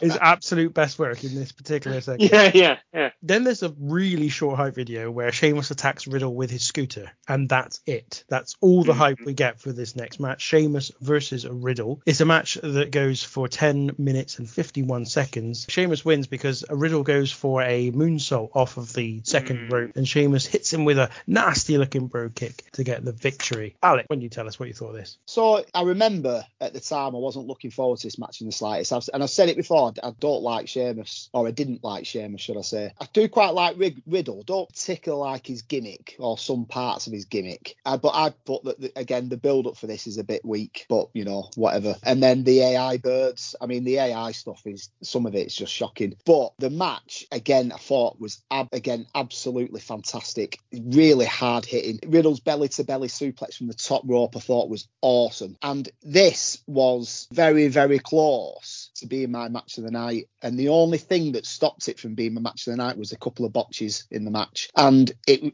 and it wasn't that it was. I, I, I was gutted for him. I was gutted for him when I watched it because I forgot about the botches this time round uh, when I was watching it this time round. And there was one from a suplex which was well recovered, and then there was one from a top rope white noise. But obviously they, they went to the, the you know they went to the mat. And what I quite liked about that is that they didn't try it again. They just did the white noise as it is without going to the top rope. But I was gutted for him. I must admit, I was really gutted for him because I thought it was brilliant. The Brogue Kick from the flip was so devastating. And I remember, like I said, I wasn't looking forward to this match. And I think at the time, I, I kind of thought this was going to be my match of the night because I forgot about the botches. And since then, I've been, Sheamus has really won me over. And I think it's from this match. You know, I used to think he was really boring. He didn't really have good matches, apart from one with Daniel Bryan at Extreme Rules back in the day. But I loved this match on the night and I loved it now. Um, and since then, I've really enjoyed his matches. I love, you know, his brawling brute gimmick is miles better than any gimmick he's ever done. And as I said in, when I did my fantasy booking Mania 40, I, I would have put him in the main event of night one, winning the Intercontinental Championship. But it was just, it, again, it, it, those botches. If it wasn't for those botches, this would have been my match of the night. And this following the Owens and Zayn match, I was having a great time. I thought they were both fantastic matches. You know why they're botches, don't you? Because they're Russian. Now, mm. these cunts are mm. Russian as well. Yeah, yeah, yeah. No, they're not. Yeah. One of them's Irish, the other one's American. Come on, mate. ah, wee. That's lovely. That's lovely. So, okay, we'll give him that.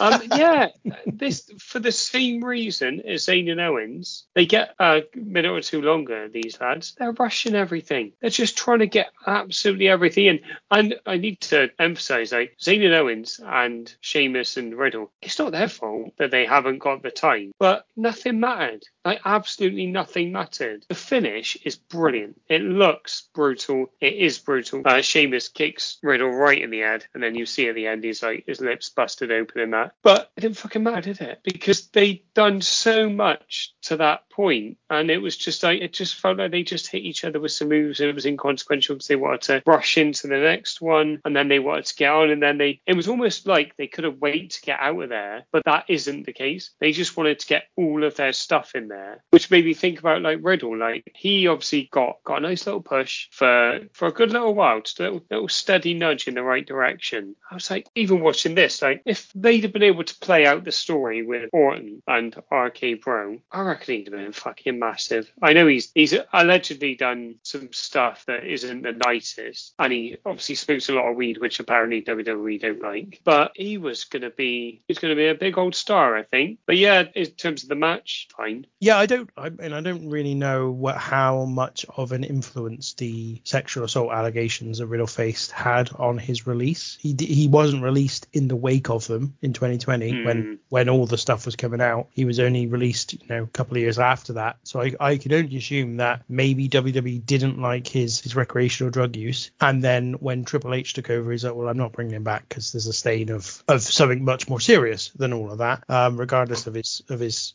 smoking habits. So yeah, but I do agree. In fact, I think I said on I I, li- I listened uh, I was listening back to an episode uh, uh, that we did I think two years ago now recently. Um, so I was trying to find something, and I said on this episode that the only person I could see face Roman Reigns at WrestleMania 39 last year was Riddle. That was the person I could I could see in the main event. Uh, I could see them building to him as the guy that would beat would beat Reigns because I really do think he was probably about as likely as anybody to be be a star that they really tried to make in the future. And there was also rumors that he was due to win the Royal Rumble at that year as well. Um, I don't know why in the end, possibly because of the same stuff we've talked about. In terms of this match, so I'm quite happy with the length of this one. I think, given the size of Sheamus and Riddle, this is the right sort of length of match for them. And I don't think it was an amazing match, but I, I thought it was a really decent match. And I thought that they they really really were worked well together. And I do agree, Alex. This is the sort of coming out party for Sheamus. Suddenly he goes almost into this match and then comes out of it as a guy that you trust to have good matches in the ring, and since then he has kind of done that with Gunther and with Drew McIntyre and, and you know in other situations as well. He, he feels like this is another night where he kind of this is another sorry this is another person where after he came out of this show he had a new reputation about him the same way Reigns did, but in a completely different way. So yeah, I, I thought I thought pretty good, pretty good indeed. And both of these matches I liked, I should say, I liked both of them.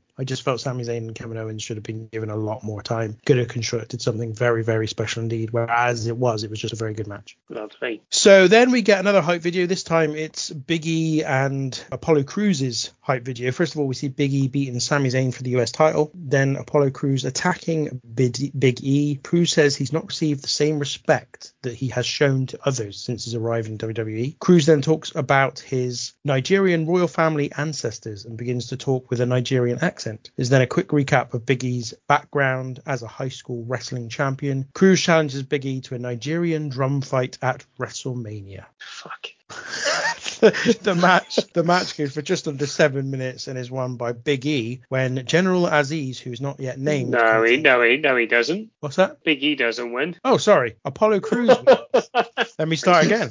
Sorry. The match goes for just under seven ma- minutes and ends when Apollo Crews wins when General Aziz, although he's not named yet, comes out and attacks Big E and helps Apollo Cruz win. Oh man. This is a very strange build, isn't it? It's a very strange build. I mean, I'm not going to shit on you too much, Tinky, but you've had a fucking nightmare there. So it's for the Intercontinental title, Did I not not the US that? title. No, I the US title, and uh, yeah, it's actually Commander Aziz as well. Oh yeah, and it's also it's Sheamus and Riddle was for the US title, and I don't think I Yeah. mentioned that either. Flipping it doesn't matter. You can tell Yeah, I've been I've been distracted trying to put together lists of the top the longest tag team title matches in Yes. women's wrestling history. So this is So it's the classic nasty foreigner versus the local hero, isn't it? Because Biggie is a Tampa native, so grew up in Tampa. Nice little very brief video on his history, and then they beat him in under seven minutes, which is classic WWE. So they give this seven minutes. They have a guy called Wale, whoever he is, gives the big entrance for Biggie, so sings his entrance song. Not very well, I must say. Not particularly good. I felt like the sound was pretty poor as well. I thought he was miming. It looked like he was miming. Uh, maybe, Yeah. maybe. I mean, you know what? That's classic Wale. That is. I mean, I don't really know. I've only seen that one film of his. Hey, oh, he's on fire there. That's very I'm good. not, I'm not entirely sure I get it. You get it. No, I- no, I didn't. Wally. I think- Wally. Oh bloody heck! I've never seen it, so uh, Oh, yeah. And then um. Apollo Crews walks down with his effortless lack of charisma and personality. I mean, I've never seen anybody lack charisma and personality. I've seen him interviewed. So they did that Breaking Ground show, I think it was called, where it's like the NXT rookie. What a fucking lovely guy. Such a lovely, nice family man. Fucking hell, he's boring though. If if you get him in like a wrestling setting, don't understand the feud. I don't understand why Apollo Crews suddenly has an accent. There's a pathetic ex- explanation for the reason for the match given. Now, it might be true, but apparently they're going to fight so hard it sounds like people are beating drums or something. I don't, I don't understand. I don't understand. Found it all a bit distasteful as well, if it's not true. There are a lot of drums around the ring, some tables and some kendo sticks. It's a drums match, so naturally they go for the kendo sticks hmm. immediately. And then basically for about three minutes they hit each other with kendo sticks, and they do some stuff outside the ring, and then Commander Aziz turns out for the finish, and then it's done. And again, they're Russian. They're Russian everything. There's no. No, no, Nigerian and American. Oh God, I can't get it in my head. yeah, it's just so rushed. At this point, I'm at the end of my tether because they've given the women's tag match 14 minutes, and they've given the rest of these matches so little time. And I'm just like, fucking hell! Like, don't get me wrong, I didn't want to watch 15 minutes of Big E versus Apollo Crews, but give them 10 or 11. Like, at least let them do something. Like, Commander Aziz comes out after Big E hits the big ending. That makes sense, but they haven't worn each other down. They hadn't got to the point where it looked like Apollo Crews was really going to win. It was just felt really crap. On another note, Commander Aziz was only released last year from WWE. Apparently, he turned up at NXT when Apollo Crews was down there being a heel, and uh, yeah, and then he got released in March, I think. So sad. Well, yeah, sad. I'm not, I'm not, not entirely convinced it is, but you know. Does anyone else think that the big ending was potentially an alternative name that they might have given for Val Venis's special? Alex, what did you think? Yeah, so I think that they missed a trick with this. So when it was What, announced, what, by, by having it on the card? No, by not giving the big ending to Val Venis. Uh, no, so when it was announced, no one knew what a Nigerian drum fight was, and it turns out it was just a street fight, but with drums around the ring that are hardly used. Now, a bit of fantasy booking here. oh, here we go. So I, it, it, I think it would have been quite good, and this is what I kind of thought it was going to be: is that they, if they had some like Nigerian tribesmen around the ringside beating drums rhythm, rhythmically throughout the match, right? bear with me, bear with me, bear with me. That's how you get to the big ending, mate. Bear with me, right? So then, they, they- so then it, they can lean on the fact that it's helping Apollo Crews, and then Big E is getting distracted by it, if that makes sense. I think it will. I think it would have been quite impressive. I think it would have made more sense than having a street fight where Well, where, yeah. where, where, where drums are at the ringside and using tables and kendo sticks. But anyway, yeah, it was all right. It was a decent little match again. Decent little match. Nowhere near as good as the the, the, the two that uh, before it. But um, I, I've got that. What a kendo sticks got to do with drums? What have tables got to do with drums? In fact, are any drums used offensively in this match at all? Hmm. I shudder every time Big E does the dive through the middle rope. Every single Yeah. time it gets me. But it's quite a dis- decent little match. But just just call it a street fight at the start. They're going to have a street fight for the title, as opposed to this ridiculous gimmick that don't mean anything. Going back to what you said then, when you shudder, is that after the big ending as well? Yeah, while I'm while I'm uh, beating my drum Ry- rhythmically, yeah. rhythmically.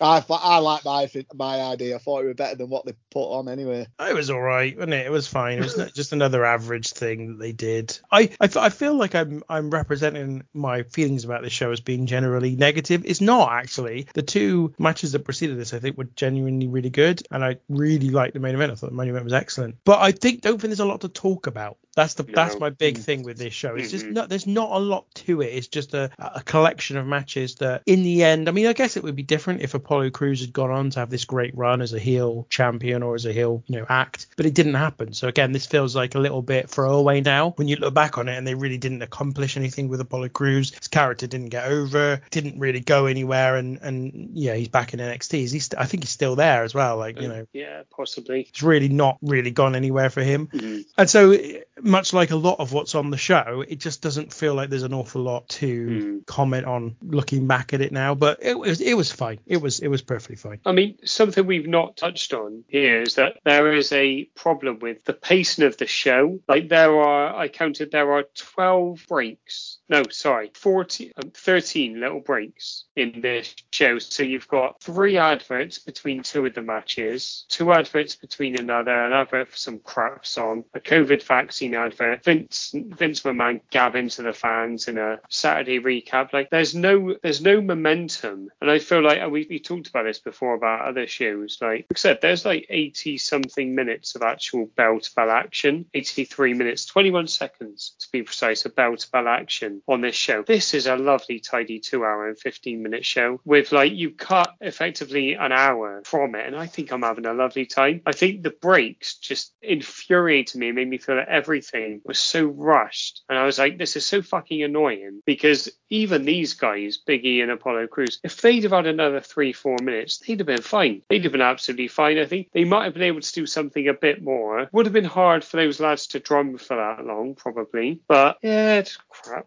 One of the things we've talked about, obviously, is the fact that Peacock has their subscription model Mm. and there are different price points, and one of them is where you have ads, and that's why they have to add in time for ads. I really was just thinking then, though, this is a real opportunity for them to go back to doing what they used to do during the 80s and 90s, which is have pre many more pre and post match Mhm. interviews. They used to do a lot of like Coliseum home video exclusives. Instead, this Yeah. is exclusive for people who don't have the the advert model on Peacock Mm. or, or have or have the network. Actually, I think if the bell to bell action was the same, but there was post and pre-match interviews for most matches, you wouldn't notice it so much. It's hmm. just that, that what's between the matches is just of so little value and hmm. doesn't enhance anything that you're watching in terms of the matches itself. And I think that's the big problem. So I think they should take that advantage of that and go, you know, we're going to have ahead of the match Apollo Crews and Big E talk about the fact they want to win the match. Only has to be 60 seconds for each, Yeah. but just give you a nice little, just add something that helps the hype video get across that these people are invested in winning this match. Well, also, can you imagine being a casual fan and you come in and then you go like, oh yeah, there's Apollo Crews and he talks, and then in four seconds time he's talking with a Nigerian accent. It's just to be like, what? Whereas if you have those little interview segments like that you said, Tiki, he can go into that. He can be like, I rediscovered my heritage because that's who I am. I know those fucking cunts are drumming outside because I'm going to eat this. I'm going to eat this cunt for dinner and ruin his big ending.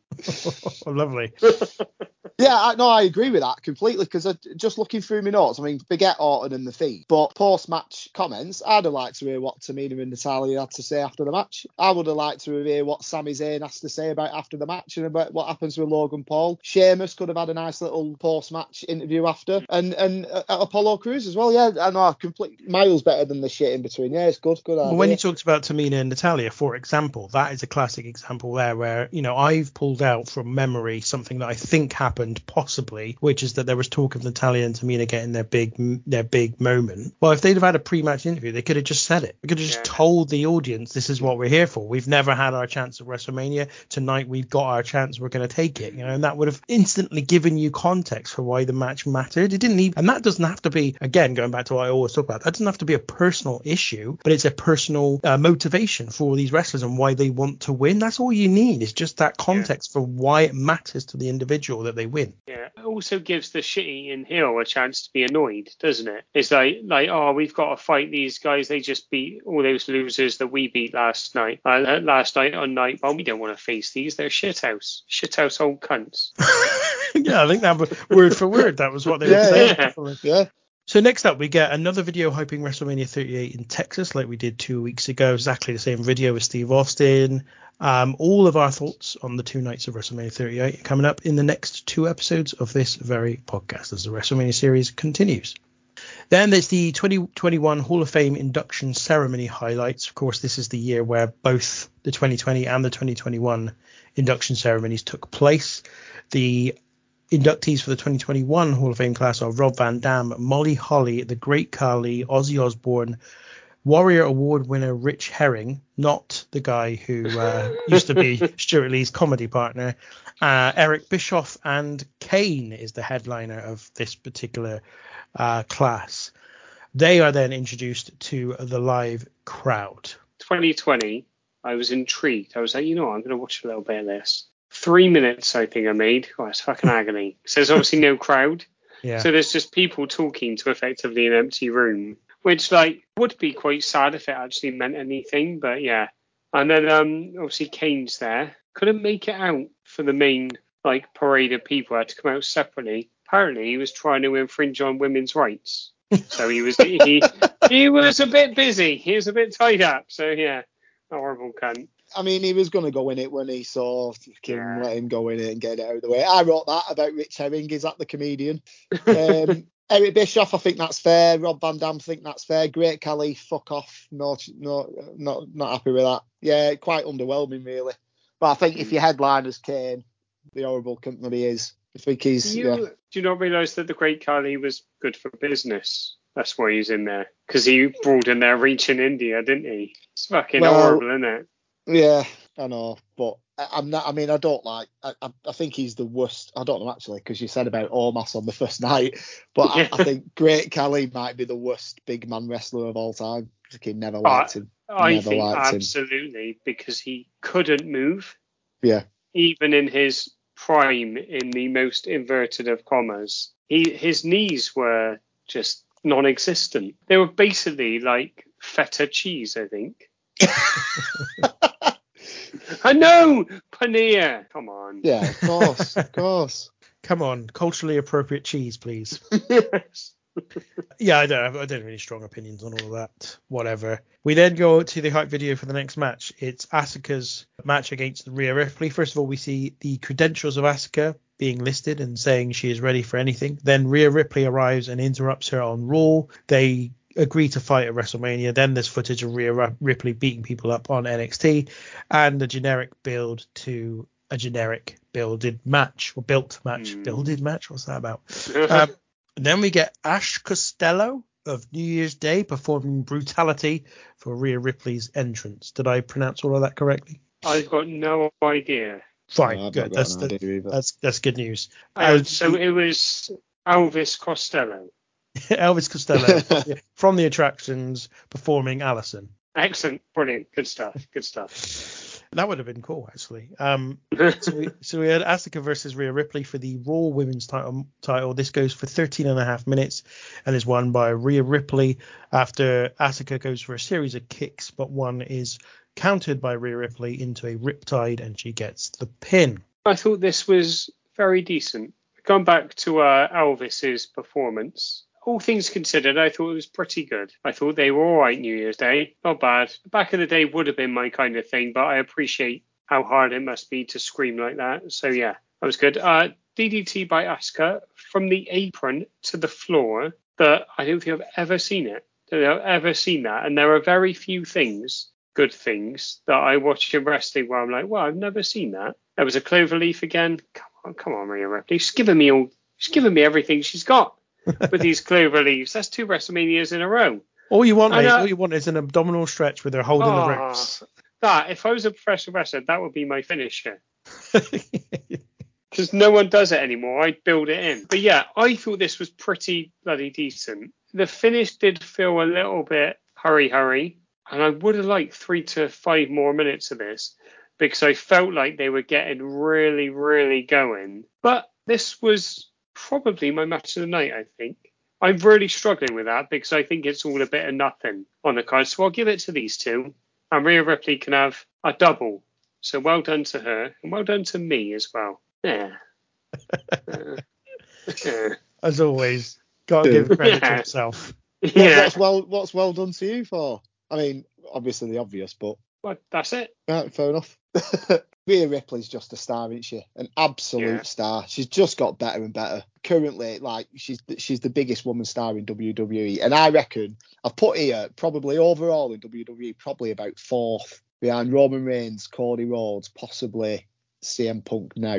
And then probably Rhea Ripley. Just, I think she's she's just outstanding. That being said, I thought her entrance was terrible. thought it was just a noise at first. The sound levels were all off. It improved as the song went on, but I didn't think it was a good performance at all. But the match, yeah, started off at a decent pace. I've got that about the DDT off the apron, but I've also got the knee bar. The knee bar looks so painful, and I love it. I love moves that look painful that are, that are obviously safe. It, yeah, I thought it. I thought yeah, it looked really really good. Uh, I've got that. The win came out of nowhere. Now I remember this match being quite boring, but I think it, it wasn't boring at all. I thought it was a decent match as well. I really really enjoyed it. Really really enjoyed it. And again, for me, that's in a row prior to the main event. Obviously, that's four out of four in a row. I thought I thought it was really really good, decent match. I thought this was, yeah, again, decent. Nothing major, but fine. You know, I'm happy with it. I agree. The four matches prior to the main event are either decent or very good. And as I said, the main event was, I thought was very, very good indeed. Yeah, I've got I've got nothing bad to say about this. Obviously, quite a big moment for Rhea Ripley, the big victory after the previous year where she sort of debuted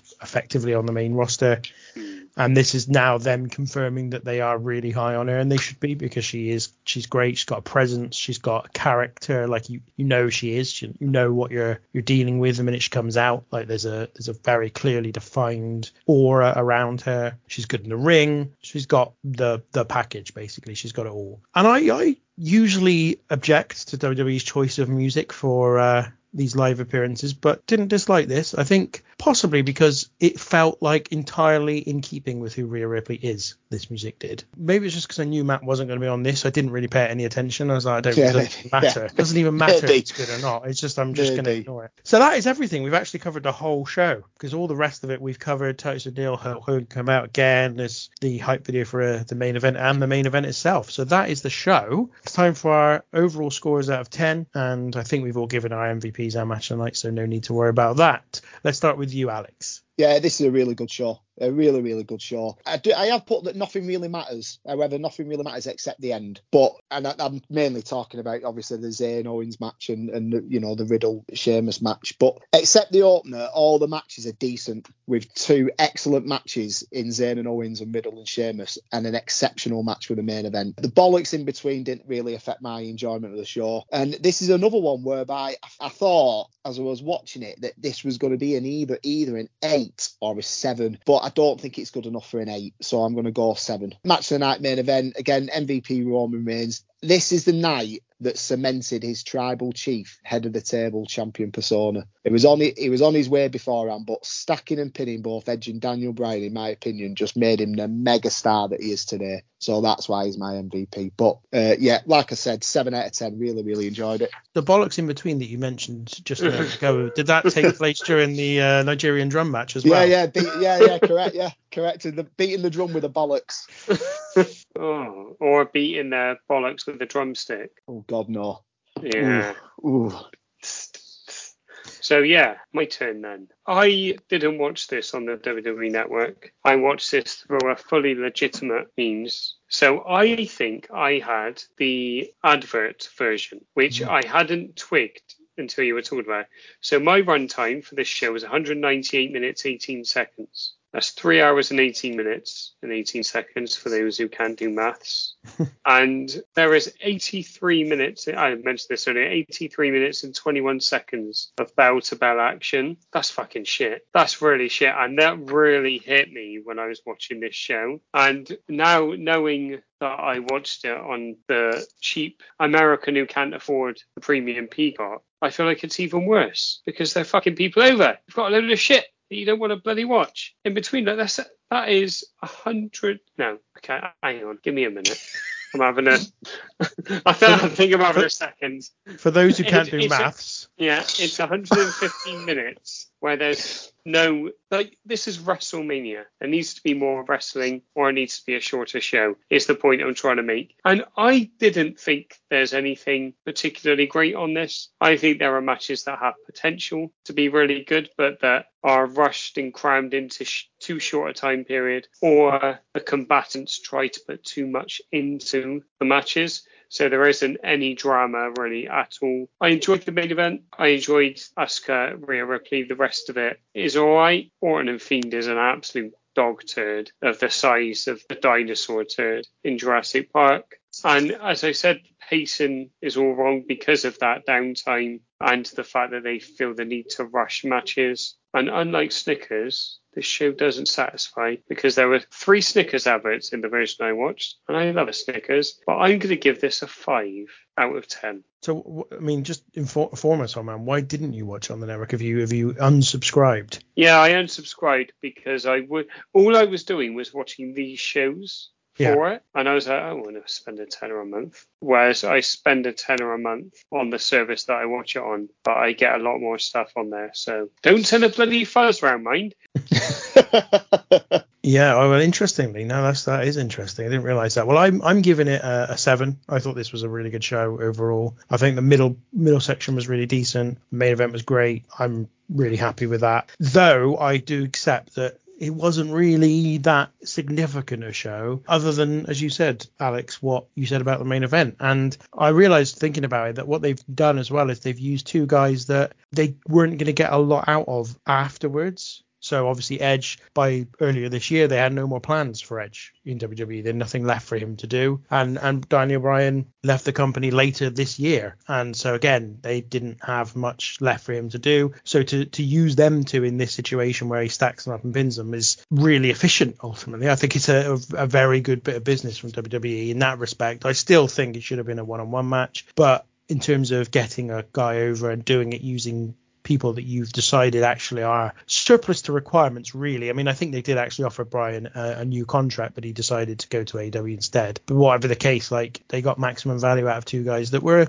towards the end of their career whatever anyone thinks about that situation. So pretty pretty good business all in all. I don't think it works with anyone else because if it, let's say, if they picked Kevin Owens and Matt Riddle or Sheamus, then it kills them dead. Whereas I don't, Daniel Bryan and Edge don't lose anything from it. Yeah, I get it, and I, I that's that's it. And I, but I also don't know. Like I know what you you've said about Sheamus and the fact that he's come out of this show with sort of reputation enhanced in terms of in ring. But I I'm still not convinced that there's any value in Sheamus in terms of selling pay per views. Like he's fine, he's a good wrestler, he can have good matches, and he can put other people over. But he's never going to be a main event Yeah, guy yeah. again, in my view. So you know, I I don't I don't it wouldn't I wouldn't have been criticized them had they used Sheamus to do this job at all. but I think that Roman Reigns gets maximum value from Edge and, and Daniel Bryan, and WWE lose not very much from mm. doing it to them. Well, that's everything for WrestleMania 37 Night 2. We've got four more episodes, and then we move on to this year's WrestleMania.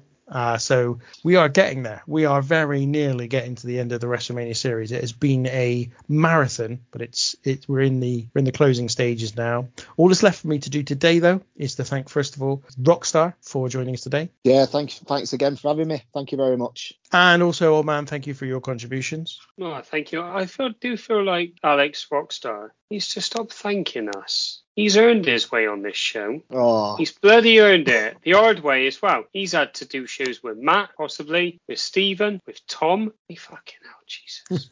this guy's this guy's been put through the ringer. But anyway, that's well, nice stuff about Alex. I, I, have, I have to say thank you. Look, I, like without getting too cheesy, I love it. I love being on the show. I love it, and I really, honestly, I'm so appreciative of it. I look forward to it every time, and I've always got that little bit of nervousness every time we do it. But I'm enjoying it so much. We, we need to get him in. The, we need to get these thank yous in whilst he is still enjoying it, because now that Tom's no longer doing the podcast, he'll be doing it more frequently, and he'll get fed up a bit that's quite true. quickly. I'm no sure. way. Yeah, that's true. no but anyway, that's enough sucking off Rockstar for God's sake. Tinky. no, I need more of that. I'm, I'm, I, I, I, ain't touching that with a barge pole. Cheers everyone for listening, but don't worry about sucking off Rockstar. So if you've got to suck off, and then you've got to rate, review, and remember, it's Ken Patera. This has been the Random Wrestling Review. We'll be back again in two weeks with WrestleMania 38 Night 1. Until then, take care. Oh, it's so funny to be seeing you after so long, girl. And with the understand that you were not impressed. But I heard you let that little friend of mine take off your party dress. I'm not gonna get too sentimental like those other sticker